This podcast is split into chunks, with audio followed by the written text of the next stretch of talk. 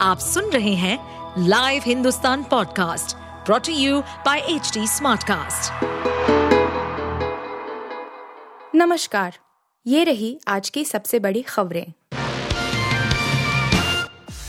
राजधानी दिल्ली के न्यूनतम तापमान में पिछले चार दिनों में तीन डिग्री से ज़्यादा की गिरावट दर्ज की गई है।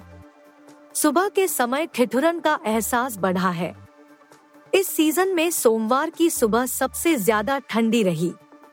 दिल्ली की मानक वेधशाला सफदरजंग में न्यूनतम तापमान सामान्य से तीन डिग्री नीचे दर्ज किया गया।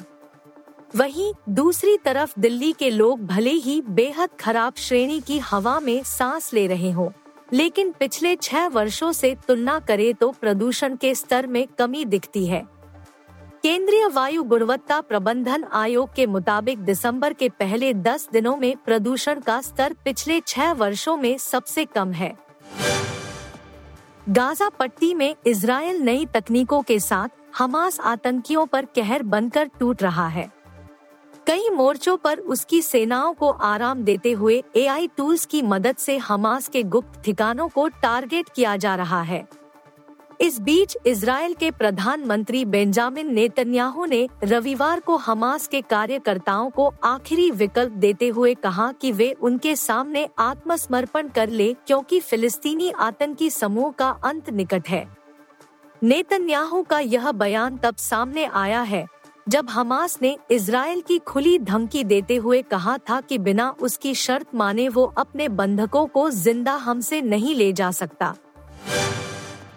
भारतीय विकेट कीपर बल्लेबाज ऋषभ पंत के चाहने वालों के लिए एक बेहतरीन खबर आई है।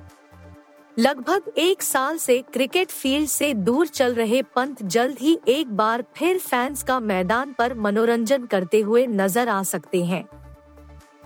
जी हाँ ऋषभ पंत की आईपीएल 2024 के ज़रिए क्रिकेट फ़ील्ड में वापसी हो सकती है। पिछले साल कार दुर्घटना का शिकार हुए पंत ने अभी तक कोई मैच नहीं खेला है।